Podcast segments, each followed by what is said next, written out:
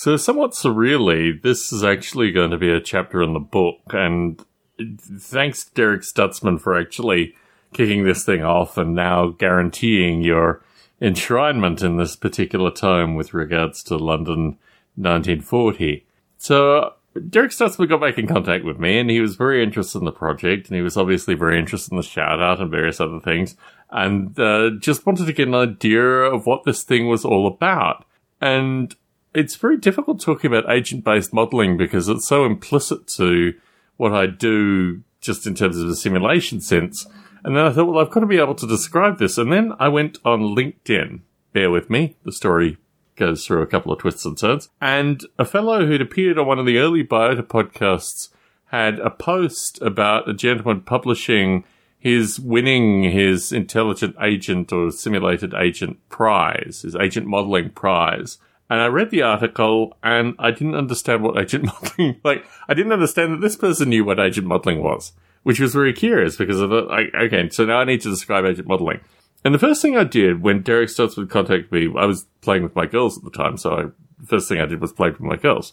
But when I was done with that, I thought I need to get him simulated ape, which is the ape SDK in its kind of rawest game-like form where you can interact with the ape SDK. It used to have a different name, but the ape SDK and get a sense of the narrative of the simulated agents, or at least the complexity of the simulated agents.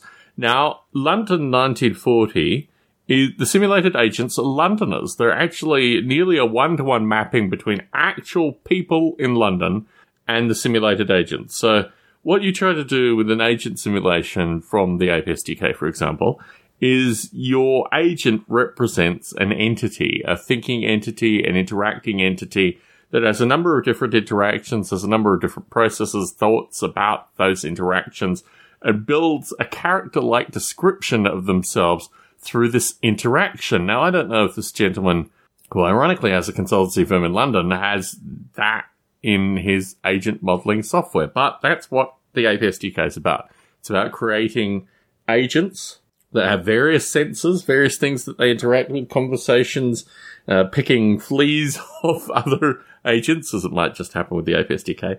And they go through these kind of complex iterative cycles around day and night, ironically, waking up, doing stuff, falling asleep, involving eating and social interaction and observing and learning the space that they're in and doing a bunch of different things, which they do in day parts of the day night cycle. And the idea is to take these simulated agents and put them in London in 1940 and give them a bunch of, of occupations, as they say in England.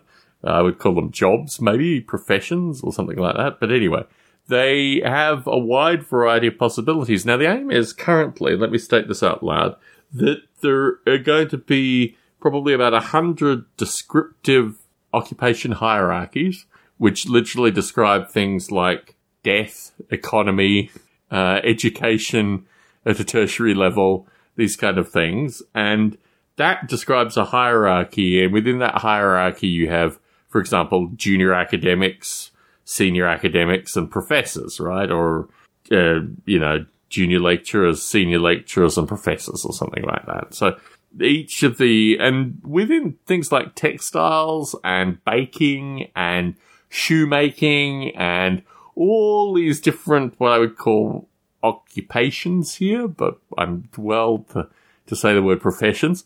There are implicit hierarchies and at these businesses, as they exist in the British Telecom's London phone directory for 1940, there are lists of where you could go to get shoes, right? So clearly that might just be just a single person shop, but probably has three or four people that are in the shoemaking game, or for example, a baker, a bakery. You know, there are probably multiple people that work as bakers in the bakery at various levels. Some of them might just lug the flour in and out and this kind of stuff and get the basic produce in the eggs and things like that some of them might actually be the people that make the dough. Some of them are actually the people that are at the front of shops selling the baked goods. So there are uh, a basic line of agent modeling, which just deals with you're a human surviving in the world in London in 1940. And then there's a wide variety of occupations which add on top of this, which relate specifically to locations in London, where they work, what they do in their jobs, how they move around in their jobs, whether they leave twice a day or whether they just arrive in the morning and leave in the evening or whether they work in the evening and leave in the morning or how they do their jobs. And the idea is that rather than just having a series of interactions that look like almost like a model railway, you know, you got people moving to and from, what have you, they have more interactions, like additional interactions. They maintain an internal narrative about the experiences that they have, which means that when they interact with another agent, they have an ability to share their narrative and these kind of things. So agent modeling is, for me, just an implicit thing. And also, it's really interesting how wrong you can get it too. But the idea is that you take a, a central piece of software here, the Ape SDK, you add layers to that, you run it for a period of time, and you start to see, oh, wait, some of these agents stop moving after a period of time, and they wait for a period of time, and then they start moving again. How do we debug this? So really, I think the model rail analogy is a good way of starting this thing off. You want automata to move between locations and you want them to have various reasoning behind that movement. But in addition to the movement, they might have interactions, like, you, you know, potentially there may be violent agents in there which cause you know, bad spirit or perhaps, you know, you have, I don't know, crushing or various other things that occur in various bottlenecks. And behind all of this, you've got data. So the data here are the maps of London, and I'm talking to Bob Mottram about whether we can change the mapping. Now we're just focusing on London. We're not focusing on Folkestone. Unfortunately, I can't find a telephone directory for Folkestone, so we're focusing on London. And that means that we have to try and use the information which I get through a very squirrely means. My hope is that the British Telecom Archives will actually, for this project, allow us to use the data in a normal fashion as opposed to getting a few pages of data here, a few pages of data there. And we won't even go into the extreme nature of getting data to simulate London. You'd think if you had an open source project, you might have some interest. Let's just say, I don't know, post COVID, who knows what the world is actually based on. So you then have an issue associated with postcodes because what the telephone directory gives you is a name which sometimes instills a profession, i.e., you know, Able Bakery, for example. And then they give you a postcode, which in London is a few letters, a few numbers, a few letters. And you need to understand where that postcode is, which is where things get interesting because we haven't actually done that yet. That's still on the to-do list associated with simulating London. So you then have a postcode. You then know that Able Bakery existed in this location. Well, it may exist plus or minus five buildings. I don't know. I don't know how accurate we're going to get that. I don't think we're going to end up with a street directory. Might that would be relatively extreme, but the idea is that you end up with a hundred different kinds of occupation hierarchies, and then probably within the occupation hierarchies, you end up with maybe three to six different occupations that exist within that occupation hierarchy.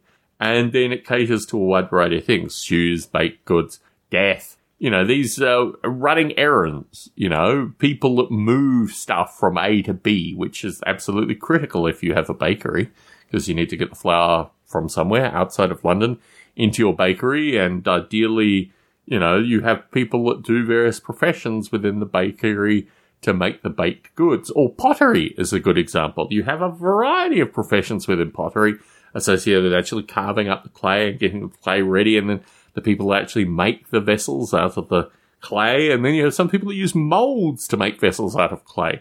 So you have all these different kinds of occupations that are basically built around certain areas, and the hope is that by simplifying this to a certain extent, starting with a hundred, each of the hundred, like I say, three to six, so maybe 300 to 600 potentially. I'm trying for 400, but you know how these things go. So you then end up with this hierarchy you need to start cataloging behaviors around the hierarchy, around the interaction. And this is where it gets really interesting because you want to, you want stuff to emerge from this thing, right? This notion of emergence is central. So you want to be able to do it without doing perhaps the same level of hard coding that I'm starting to do. And this is the difficulty is where does the hard coding actually begin? Where does the hard coding end?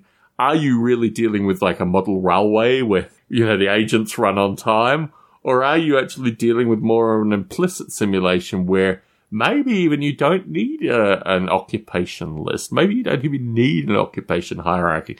Maybe you just send the agents to the bakery and hope that the, the bread is made. so all this stuff is very interesting in terms of, firstly, it's a job for 20 odd years worth of time and it, it builds with iterative changes and new data. And certainly to have the data like London in 1940 and the issues associated with where does this data reside, what's public data, what's not public data. This is why I doing things like the occupation hierarchy to start off with, because you know, I'd like to make sure that all the data that I use through this process is all open source and freely available. And hopefully British Telecom in their archives allows that to be done. But if they don't, we've got to be able to have a simulation irrespective of whether we can get the data. And the occupation hierarchy is a good piece of independent work. And then we can start saying randomly, we need a density of bakeries in London from this area to this area. And we don't even have to use the British Telecom directory. We don't even have to use that. We can remove that data entirely and just say we're going to randomly place bakeries from one end of London to the other. And then, of course, you've got things like the trains and stuff like that as well. I mean, you've got all these interesting things where it would be really nice to use actual world data, like what is in the phone directory. But if you don't have to, it doesn't ruin things. It just means that you need a probability distribution over all of London for the various occupations. And then you need to look and see how the simulation actually works out. Have you gotten it right? What metrics can you use to get it right? Uh, if half of London starves within within the first, let's say, 30 days of the simulation being run, you know you probably have a distribution of the bakeries wrong. And if the bodies rot in the streets, you probably have a distribution of those that deal with death wrong. And, you know, if, if there's no economy, you probably have the distribution of bankers, accountants, and all the other things associated with the economic system probably wrong.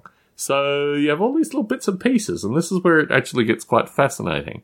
And certainly, I do thoroughly appreciate Bob Mottram's interest in various areas and no interest in other areas. And it's for me to actually see that the simulation continues on, irrespective of whether folks like Bob Mottram want to model where postcodes are.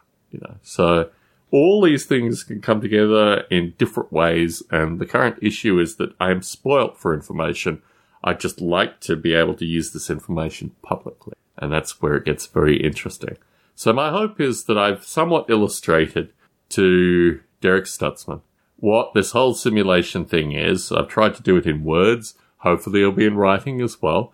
And talking about agent modeling, one of the paradoxes that I wanted to talk about a little bit in the writing was this notion of time. That time has many meanings, but there's simulation time, which means, you know, the entities do things in a simulated time frame, which means you run the simulation either for an hour or in many cases a thousand years, which is, you know, the extreme of these kind of simulations, but I try to do it with the Ape SDK on a regular basis just to keep sure that the simulation components are actively working the way that I intend them to work. So that's one aspect of time. The other aspect is you have this project, which is substantial and covers many areas, and you need to work out how your life is going to fit in with that project, how you're actually going to develop aspects of the project. So like many things within this agent modeling system, the metaphors for the external world are very real and the descriptions associated with how you divide things up and get these things done over time is also real. So I will save that for another recording, but this hopefully will be of some benefit to some listeners because I know a number of listeners were wondering what London 1940 would look like, particularly since there was so much detail with regards to Sea Lion, and I don't know. A change of pace is always going to raise certain questions, like what you're actually doing. So I think this is relatively important. I'm going to put it out. Tom Barbalet, Las Vegas, Nevada, signing out.